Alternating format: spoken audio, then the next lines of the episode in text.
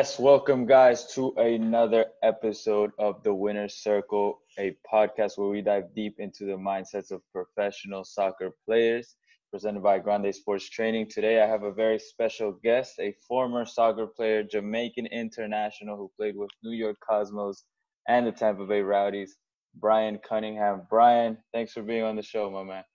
I appreciate you, brother. It's awesome. I love being here and this is cool, man. This is really, really cool. yeah, man. How how's everything going? How's everything going for you? This whole quarantine thing. I know it's been it's been a big little hit, but how's everything been for you? It's I mean, I, I guess day to day operations other than other than not being able to really go out for much of, of like a social life, like work wise, everything remained the same. As a matter of fact, work work picked up for me with what I'm doing now with entrepreneurship and everything. But um it's it's been different, man. I just I, I noticed kind of how people are around one another and just how you know how our society has changed. You know, like we've we've undergone so much change, you know, as people. So it's been good because my mindset this whole entire time has been on growth. I feel like this is a good a good time to grow. When when you're faced with adversity and things like this, it's a it's a really good opportunity to take a deep look in. So it's been a good it's been good. I've been doing well, man. Thanks. Yeah, man. I know. I completely agree with you. I think this time has been a moment where we can all reflect and just grow individually as people and just become better overall. But that's awesome. I'm glad to hear everything's going well. Thanks, man. How are you? I'm I'm doing fantastic, but the show's all about you today. That's, that's, that's for a later time. But yeah, Brian. So you mentioned in there that you are doing entrepreneurship I know you started playing soccer obviously before getting into that avenue. So let's start let's start way back back back. All right? all right. Where are you from? When were you born? When was the first time you started playing the beautiful game? Um, all right, so if you want my whole biography or whatever, just kidding. um, no, I was uh, born in Queens, New York, and uh, my family from uh, Jamaican descent. Um, uh, both my parents born uh, Jamaicans, naturalized U.S. citizens. So, um, you know, their their lifestyle and everything that they set up for us, we were very fortunate. So I moved down to uh, Virginia, and that's where I finished like high school and everything like that. Um, but I started playing soccer. I remember distinctively. Um, soccer really started for me when I went to a game and watched my uncle play, my mom's brother. Um, I was a, I was a baby, but um, yeah, that's that's when the game really started for me. And then I remember playing for the Jets. Uh, I think I was U six in Virginia. Um, was it? Yeah, I think it was like U six or U eight. I, I don't remember my age. That's crazy. That's like that's a crazy fact, bro. That's actually some real genuine podcast though. Um, I don't remember the exact age I started playing soccer. Anyways, the Jets was my first team, and I was a crazy goal scorer back then. yeah, at that age, at that age, I know it's either you're scoring lots of goals or you're stopping lots of goals. Yeah, yeah. I was always like just taking the ball, running off with it, and kicking it as hard as I could in the back of the net back then. yeah, I, no, like, I know, I know, because we played together, and one of your top strengths is speed. You're fast, you're strong, and you're powerful when you're on the ball. So, I mean, if you had that as a kid, I can only imagine the, the amount of damage you did playing those games. Yeah, no, my game definitely changed over time, but I think speed was something that always stuck with my game. Okay, so you said you got influenced by watching your uncle, your mom's brother, yep. and then you ended up playing for the Jets. Yeah, it's like the when, neighborhood. It was like the neighborhood youth soccer league, as a matter of fact, and we were called the Jets. And when did you start playing competitively? You said that was around U six, U eight. Now, moving forward a little fast forward when did you start playing competitively? Uh i mean asap uh fifth grade i remember uh, i played for atlantic soccer club in virginia beach. Um we were one of the top teams. Or do you mean real competitively like no no as a kid as a kid. Oh like as a kid yeah. Um things got really competitive for me in like fifth grade. Uh, i realized something was in me that really wanted to play, you know, play soccer and play my best every game and, and give myself to the game. Um, I, I, was a goal scorer for my, for my team in Atlantic Soccer Club. As a matter of fact, um, that first year, um, my childhood best friend, um, Brian Sprague, we had the same last name, same spelling. We lived like five houses away from each other, and his dad was our coach, and that was really cool because I actually, you know, like that was also the beginning of what became my mentality towards training, which I feel like that was like my number one asset uh, as a player was was how I trained and how I could prepare myself. But um, yeah, me and me and Sprague used to kick kick the ball around and break people's fences and stuff all the time. Um, then middle school, uh, I realized that as a sixth grader, my coach, um, I, I, think there was two sixth graders on the team, and I was getting minutes. So it was like, oh man, like I'm actually good enough to play. You know those that those years when you're 12, 13 and you're playing against 14 or what well, you're 10, 11 and you're playing against 14 year old players. It was like sixth grade is when I started getting told to stay for the under 14s practice or the under 13s or whoever, like whatever older age group was practicing after my team, I was staying for practice then. So that kind of set the tone for everything else moving forward, you know. So you hit on two very important things there. One was you had your friend's dad coaching, and you say that he kind of influenced you into building that mindset of, of being competitive. And then two, training with older players. I, I cannot stress that enough with the players I currently train now and yep. with everybody on Instagram, Facebook, on social media. If Absolutely. you have the opportunity, you got to train with the older guys. Older I mean, guys. yeah, you have to because you're always going to be like, for example, um, being a sixth grader and playing with you know eighth graders, or you know when you're when you're in eighth grade, you're playing with high school players, so you're always looking up and what that translates to is, you know, if you play in an NCAA Division One school, you're a freshman and you're going to be playing against guys who are getting ready for MLS combines. Or when you're a rookie in a professional environment, you're looking at the veterans to hear what they have to say about the game. So progress is so important, but the emphasis really needs to be on like the proper development. Like if if it is too hard for you, if it is something that you're not comfortable with, if the technique changes, like go back to your age group and execute what you can at that level and then challenge yourself. You know what I'm saying?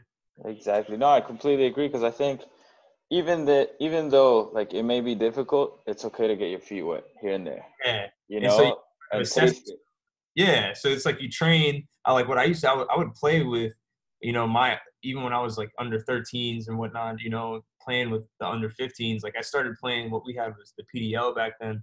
I started playing in the PDL, which was like semi-pro, college guys, ex-pros, whatever. I started playing in the PDL when I was like 15, you know?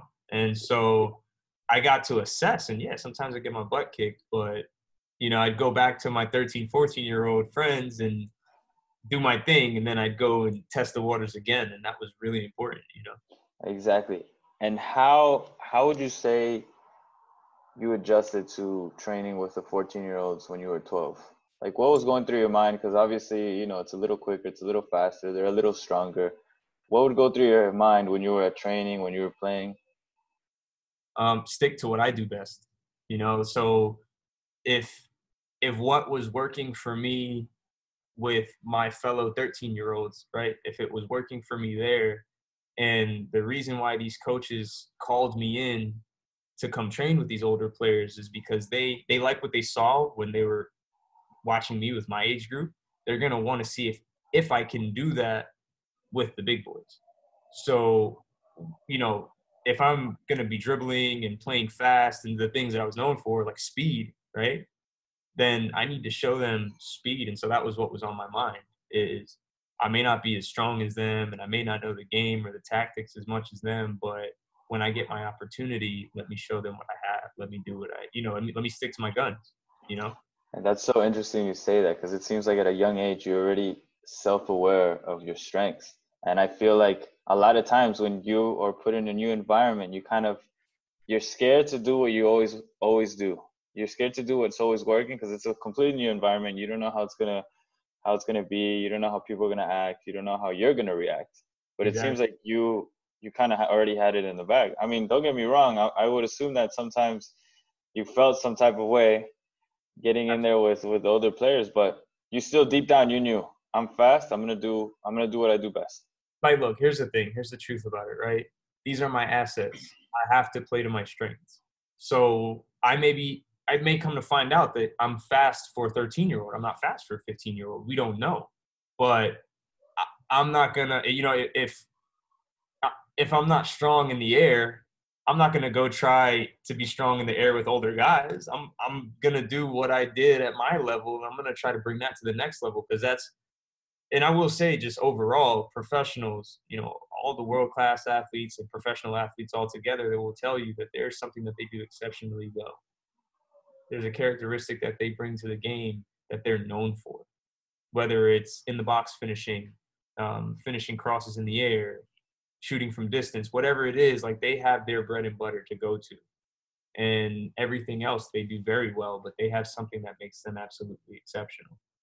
And so from a young age, I was like, it's probably what my game is about. No matter what position or wherever they put me on the field, I need to bring this element. This is what I bring to the game. And that self awareness, Brian, do you think you learned it from watching or just from you experimenting with it? Um, both watching soccer, but also trial and error because there would be times where I would try, oh, let me be more of a, a two touch guy, or let me try to be more of a this type of player, and then coaches would immediately, you know, you're here for speed, use your speed. And I'm like, okay, it's uh-huh. obviously not what they want, so let me go back to what I need to do. So, you know, I did learn that from making mistakes, you know. Yeah, yeah. So apart from being on the field, Brian, around that age, you know, obviously we encounter some off the field situations that we can bring onto the field. Like some experiences that you learn throughout your life, it's kind of that it could apply to the field and then vice versa. You know what I mean? Were there ever any experiences that you were kind of like, oh, if I think a certain way on the field, I can apply it in my life, or so, or you know what I mean? Yeah, absolutely. Um, I, I think soccer has taught me some pretty fundamental things uh, of, of, in my personal development. I can say at least it, it may not be the same for everybody, but um, soccer is what you know taught me a lot of the principles that I live by today. Um, it, one being that you know, like in soccer, for example, they say the, the great players spend anywhere between, I think it's like a minute and 30 and two minutes with the ball, like cumulative time, you know, like the amount of time that they spend over a 90 minute period. But coaches are always talking about positioning, tactical awareness, spatial awareness, decision making, you know, work ethic, things like that. Is all of these, you know, they all amount to one thing, and it's accountability. Like there's 22 guys on the field, and we have to all cover, you know, 110 or 100, you know 110 by 70 yards worth of space tactically to not allow the other team to penetrate us. So everybody's accountable for something. And if you don't put emphasis on, emphasis on your accountability as a person, you could be the guy that lets your team down. And so therefore you have to realize that it's not about you. When you have the ball, you dribble through some people and you score, yeah, I mean that's great. You score the goal, but the team gets the point. You know, but if you mess around and leave your man unmarked and then he runs through and then they slip a pass through your defense and then boom they score and now the game's tied 1-1 that goal that you just scored that you felt so good about yourself now is no longer it's no longer relevant because now we have to do something to make up for it right so soccer taught me a lot about accountability and uh, it also taught me about you know, like work ethic because the higher level you play the better physical shape you have to be in, but also tactical awareness. You have to you have to think through the game. Soccer is a thinking man's game as well, thinking on your feet, literally. So, you know, you have to have a relentless work ethic, or else you you're gonna struggle. I always know? say it's like playing chess at 100 miles an hour. It is, and even like you know, a lot of people will say that some players don't sprint. You know, they'll they'll say like, "Oh, this player's known for being lazy," or "This guy always looks like he's just you know jogging around the field." I'm like, "Yo, you don't understand how smart that guy actually is," because you may think that he's running slow. He may be running at what he thinks is a fast pace, but the fact that he's in the right position says something about his mentality in the game. So, and that it that in and of itself is a work ethic because he has to think that much faster to make up for whatever physical, you know, he may lack. So those are two things that I love it. I love Yeah. it. I have to completely agree with it. Those are two huge things that the game has taught me as well. And I think it teaches a lot of people that play the game. So, Brian, now getting into your teenage years 13, 14, 15, 16, 17. You know, we start growing up, you start becoming a young man. At what age did you realize this is what I want to do? I want to play professionally. I think I was I was 15. It was my it was my sophomore year. Um, my high school, we were district champions, and we went on to win the region, and then we went on to states. And we had a, a pretty big uh, like stadium. I went to Landstown High School in Virginia Beach, known for exceptional athletes in, in sports. Like you go into our gymnasium, you see all of the flags and and, and awards just on the walls, and it's crazy. The place is almost covered from floor to ceiling. But um, that's when I that's when I realized it was it was a it was a combination of a number of things. It was the preparation, how serious practice got. Everybody brought something else. Like you know, like I, I could tell um, like every uh, that year I was starting as a sophomore on the varsity soccer team. So and the same guys that I was playing alongside on my high school team, we would play PDL together. So I was playing with older guys in a competitive environment, and it was like work. It was very work like. We got out of school at two. Some guys were on the field as soon as two thirty, working on set pieces, working on playing rondos, playing small sided already. Like it felt like a job. You know, every day we went to school and then we played soccer, and we were an exceptional team. And our coach would push us. You know, Andrew Blackmore, our coach, he used to push us every day. Like whether it was fitness, whatever it was ever, and there was always a competitive element.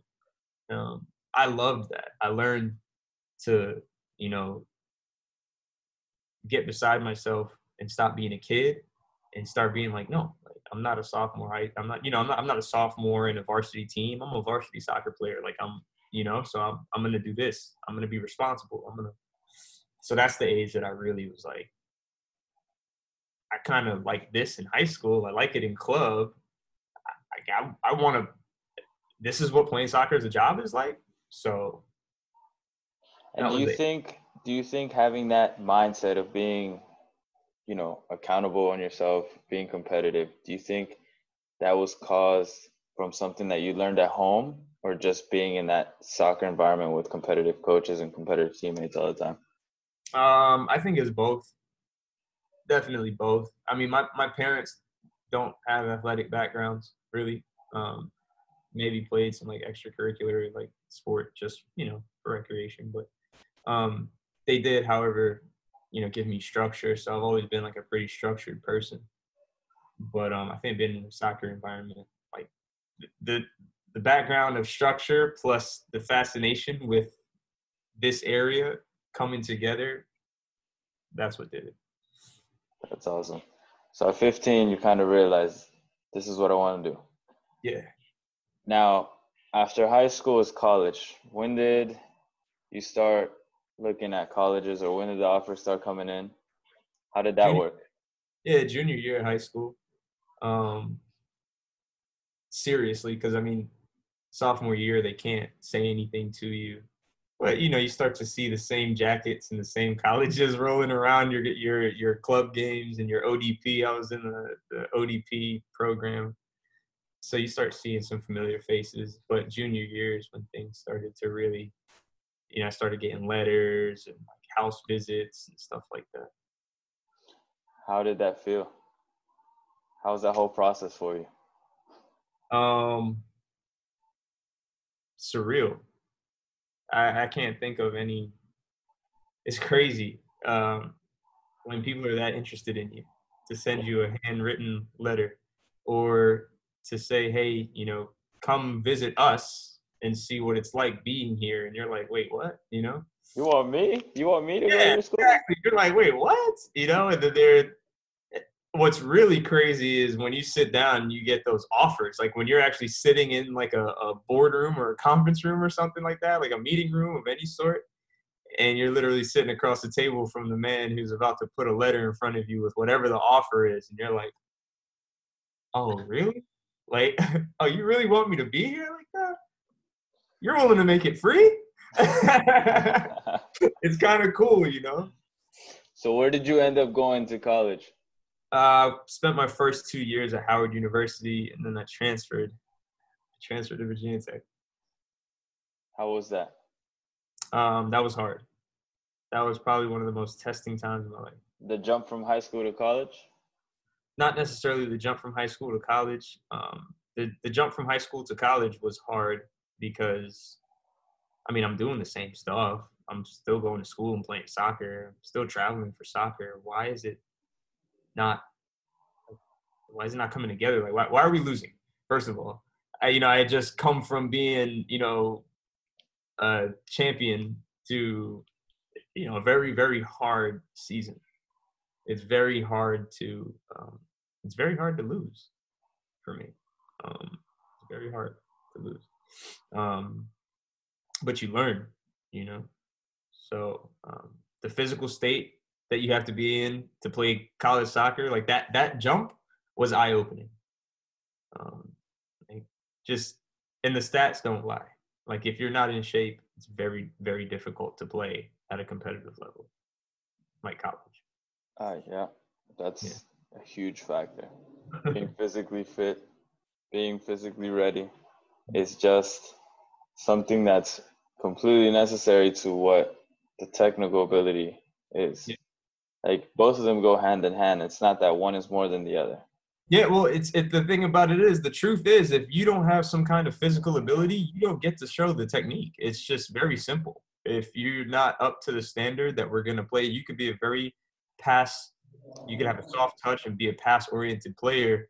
You're not going to be able to make your passes if you can't get to the ball quick enough and make your decision to get your passes off because people are going to be hunting you down. 100%. That's how it is. So in college, you go to Howard, you yep. go over to Virginia Tech.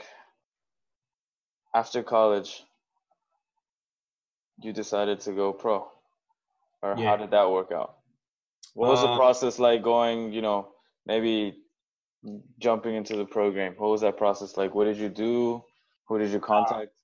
Uh, I at the time I was willing to do anything to go to go pro. So that whatever it takes mentality you had. Yeah, that whatever it takes. Look, I, I remember being on Google, going to teams' websites, um, copy and pasting staff emails into a Word document, and and writing emails.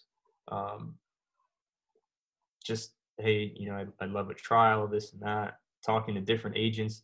I feel like at the time, everybody was an agent. It was crazy. I had met so many youth side. I'm like, you're you're an agent. You're a you're you know you're the U14 girls coach. I didn't know that you were agent for guys. Why don't you coach the boys team? Like what? So it was kind of like weird, you know. But at the same time, talking nonetheless, networking because that network is so important.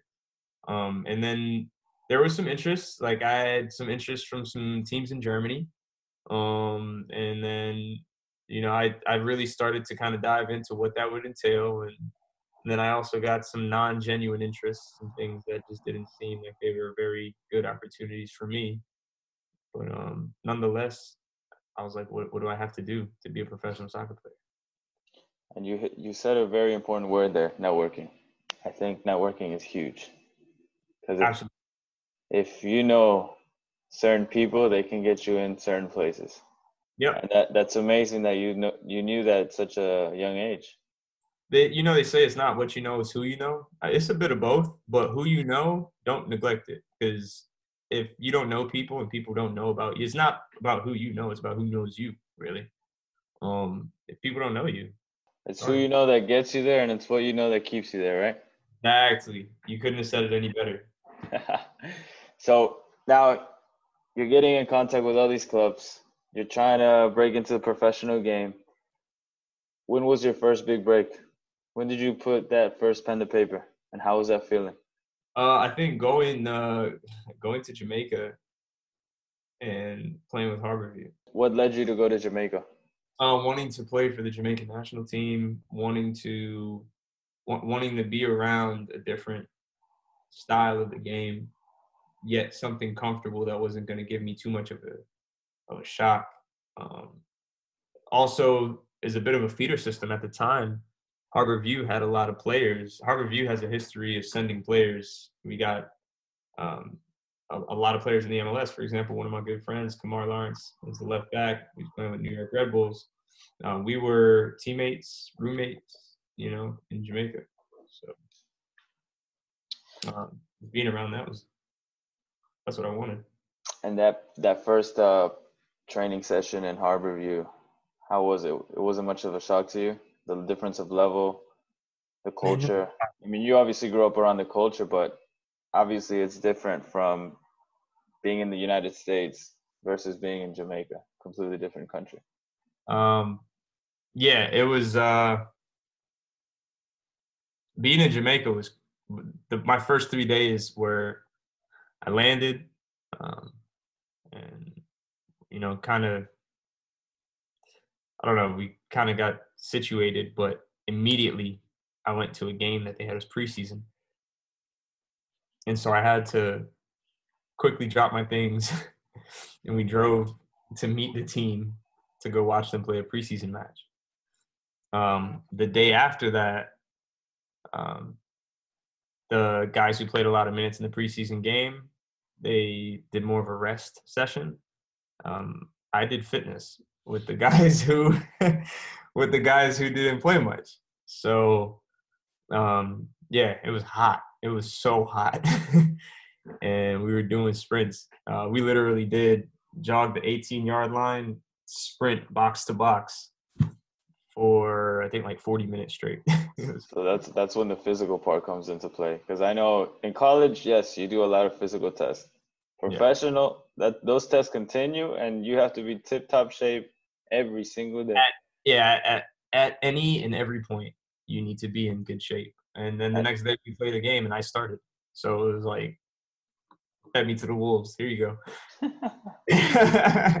so walk us through your your professional journey. So you start at Harborview.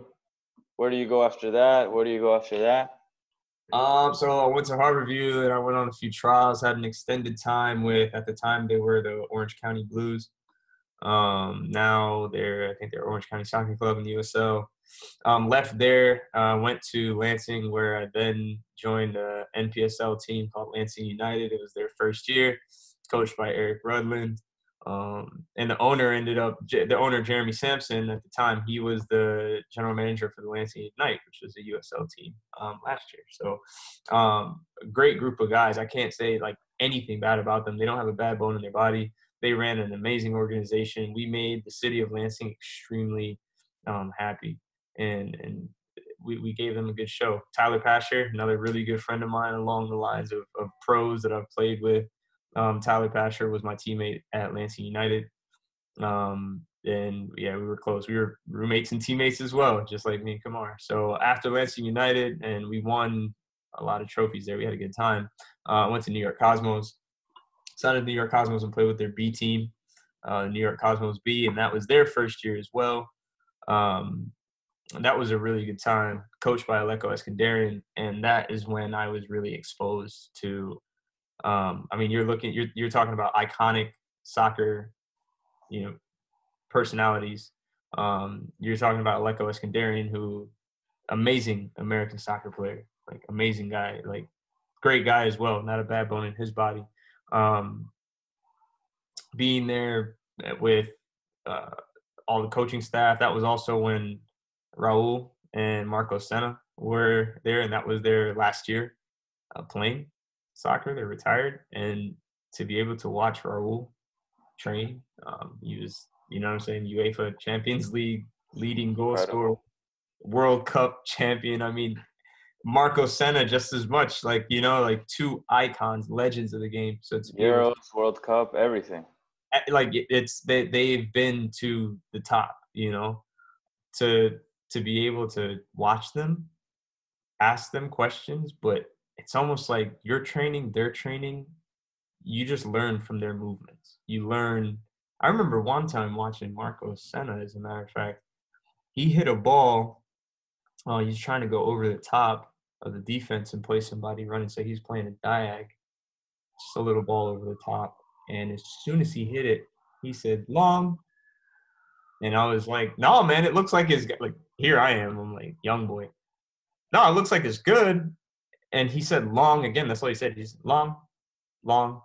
And when it hit the grass, sure enough, the ball, because the grass is wet in the morning, it skipped and just started going. And I forget who was running onto the ball. Uh, he didn't catch it. Ended up going out for a goal kick. And I was like, man, this guy realized as soon as he touched the ball. I only imagine how much of a great experience it was being alongside yeah. those guys. And not only yeah. on the pitch, but also the way they, they act, the way they move. How they carry themselves. Yeah. How they carry themselves, their demeanor, everything. Everything. Everything speaks professional. Everything speaks, you know, champion. They just have a winning mentality. So after New York Cosmos, I went to New Zealand um, and was playing uh, over there for a bit with uh, Club Waitaki United. Um, that was a good time. That was a good experience because I got to just go to a different part of the world. Um, I got to just you know see a different part of the world, play soccer in some pretty big stadiums. They had a TV deal for games. It's pretty cool. Like that was a that was a good lifestyle. Um, you know, they gave me a car. They gave me like a BMW. So it was, it was great. It was great treatment. Um, and and to be to be in New Zealand is amazing. Um, that's a part of the world that if anybody gets to go, go. Like Australia and New Zealand are beautiful. Um, and then after that, um, where did it go? Oh, Tampa Bay Rowdies. Came back to the States after New Zealand and played at the Rowdies. Yeah, and then I signed the Tampa Bay Rowdies. And that was a really interesting, um, that was a really interesting year for me because it was kind of like the last year that the NASL was around, kind of. Uh, that it that it was like you know was the NASL that we knew it to be, but um, I signed with the Rowdies and uh, played on their reserve team that's how I got minutes. But I got to meet like a lot of different guys. Some guys that were on MLS, you know, like on loan from MLS teams, and there was that they had a good team that year. Um, and Joe Cole was that was the year Joe Cole was at the Tampa Bay Rowdies, so he brought a lot of excitement. And once again, I got to see another legend, you know, work. Um, I got to see how Joe Cole played the game. It's another legend from a different country. Exactly, amazing. And how was that? How was that? Uh, that was just just great to watch. Like great again, great to observe. Uh, you know, uh, a world class player. What um, would you say was were the similarities in these world class players that you got to train alongside? They did it with their eyes closed, bro. They didn't think on the on the field, or at least it didn't look like they were. They didn't they didn't take time to think. That's what I should say. Everything was just automatic. Like the, all of those things that the intangibles end up becoming so important. Like if you don't check your shoulders, you don't know what's over your shoulders, so you don't know who's open, or you don't know if you can dribble, you don't know how much space you have. Um, weighting your pass, uh, looking at like the fine details, not only on the field but off the field, right? They matter so much. Like what side the man that's marking you is on. Where do you like to receive the ball? Is it sh- should I play it into your thigh? Typically you want to play the ball into somebody's thigh if they have time to cover the ball. But you don't just want to, you know, spray one into their midsection. You don't want to put one in their chest. They could get, you know, robbed. You know, somebody could steal it off of them before they get to it. So it's like the fine details that you'd watch these guys do, like low driven balls, high bending balls, like the different ways that they played the game, manipulate the ball and manipulate the space and the people around them. It was like, and to do it in a split second, you know? Right off the bat. Exactly. Imagine. Like not thinking it looks like it's been rehearsed, but they're really just playing the game the way it should be played, you know? After Rowdies, where did you go? Man, it was a jumble up after that. I would say that the the Tampa Bay Rowdies was my was my last gig. Okay. Uh, and was there last, was there any particular reason? Yeah, I mean, I I, I gotten hurt.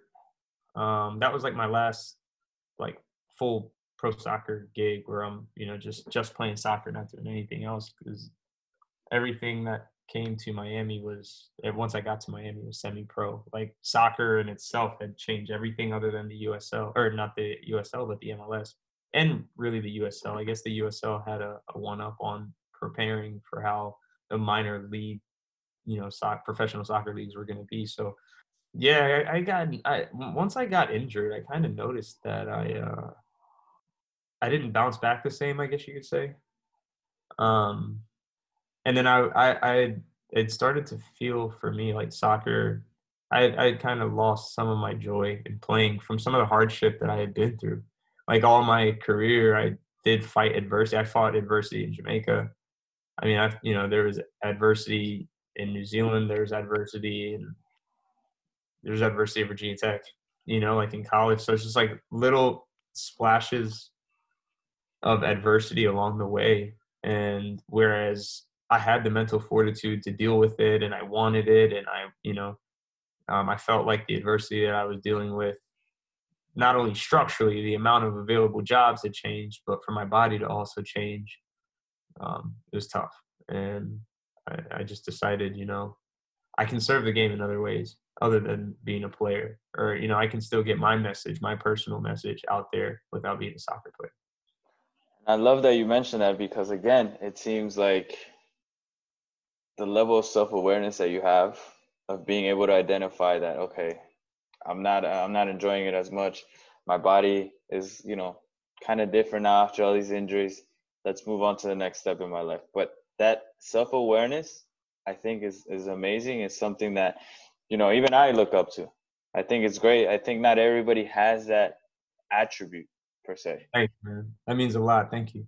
And I think it's important that players at a young age and even adults uh, now they need to start learning about themselves more and that just comes with growth within yeah. over and over and over you know what i mean Thanks, man. But all right, Brian. So after your whole playing career, now you're living in uh, beautiful Miami, Florida. What's uh, Brian Cunningham up to now? Life after soccer. Um, man, there's a lot going on. I got a lot of balls, different balls that I'm juggling in the air. This whole entrepreneurship thing has been such a journey because I mean, I, I, went to school for entrepreneurship. I got the I got a degree in entrepreneurship, but there's nothing like being an entrepreneur, running your own business, managing people, being accountable, working on multiple things simultaneously. Um, what I've been up to has been a, a project that I'm very, very passionate about. It's taken some time to, you know, put together my vision of the kind of entrepreneur that I wanted to be and how, you know, how I wanted or, or what path I wanted, I guess, my life, if, if I have control over it, you know, what, what I would want out of, out of my life and how I can serve the most amount of people in the most impactful ways and be a positive influence. So what I've been working on is all of that by ways of business and, and business and sport. And was that something that you've been working on ever since you've been playing? Or was it something that you kind of focused on more after playing? it's funny. I've always had like an entrepreneurial mind. I remember like flipping sneakers and and, and uh, like designer clothing or like hot trendy clothing when I was younger. Um, I've always been entrepreneurial. I've always turned things into business. I've always gotten people. Uh, I've always gotten people excited about things and wanting to get involved in things. So being entrepreneurial is just a spirit uh, of mine. And uh, yeah, I, I believe that soccer is a part of my story. So you know, being an entrepreneur. So I guess selling my story, if you will, if that if that, if that would be the right way to say it. That's um, something that I've always thought I've been doing because I've always thought my life and the things that I've been through have been very interesting. That's awesome. No, definitely. After hearing your story, I think uh, we can all agree, me and the people listening to this, your story has been amazing. It's very Thanks, interesting. You've been through a lot of experiences. But Brian, just to wrap things up, we always end with two questions. All, All right. right. Let's do it. My first question for you What is your definition of being a winner? My definition of being a winner is somebody who does what it takes to win, not winning in a result oriented mind, but a process, you know, oriented mind. In order to win, what does that entail? Well, you got to keep the ball. You got to score goals. You got to capitalize on opportunities. You got to be responsible. Those are the things that it takes to win, right? The result, you could do all of those things and tie, and you, you could tie, you could lose the game. But you did the right thing. You know, you get what I'm saying? It's it's people tell that, It's all the little details added up. Exactly. Because like I always like to say that being a winner is, and I've said it before in another episode, but being a winner is learning how to lose. Yeah, it's learning how to lose. It's learning. It's it's it's not because because it's very easy to say, oh, what do you want to do? You want to win the game? Okay, cool. We got to wait 90 minutes for that. So let's score a goal in the first minute. Let's keep the ball for two minutes of possession, no turnovers. Let's, you get what I'm saying? Like, there's such a process to being a winner that a lot of people try to bypass because they're so focused on the result. And I came across an interesting quote. I don't know the full quote exactly, but it says something along the lines of accepting a negative experience is in itself a positive experience. I don't know the full quote, but it's by Alan Watts. If you guys want to uh, look it up, but it's the backwards law. Yeah, something along those lines. But yeah. It makes sense. It makes sense because you're kind of accepting the situation that you just went through, which means that you're learning from it, which means that you're growing from it, which means yep. that next time, most likely it's not gonna go that way. Most likely you're gonna win. You're gonna get the way you want it to to go. I feel like if you're doing the right things, the results. I mean, the results will eventually be inevitable. One hundred percent. Yeah. Uh, second question for you, Brian. If you could, what advice would you give to thirteen-year-old Brian? Oh man, uh, just one piece of advice. Uh, as um, many as you want. The number one thing is believe in yourself. Don't don't get wrapped up in results. Don't get wrapped up in any of the other things that are thrown your way. Just be solid in, in yourself, be confident. Because no matter how good you are, if you're not feeling it, nobody else is going to feel it. I love it. I love it. I think a lot of young players can take that advice and use it for their own journeys. Well, Brian, thank you so much for your time. It was amazing hearing your story, amazing hearing your thoughts, amazing hearing your mindset. Thank uh, you. Guys, again, this is another episode of the Winner Circle, a, a podcast where we dive deep into the mindset of professional soccer players by Grande Sports Training.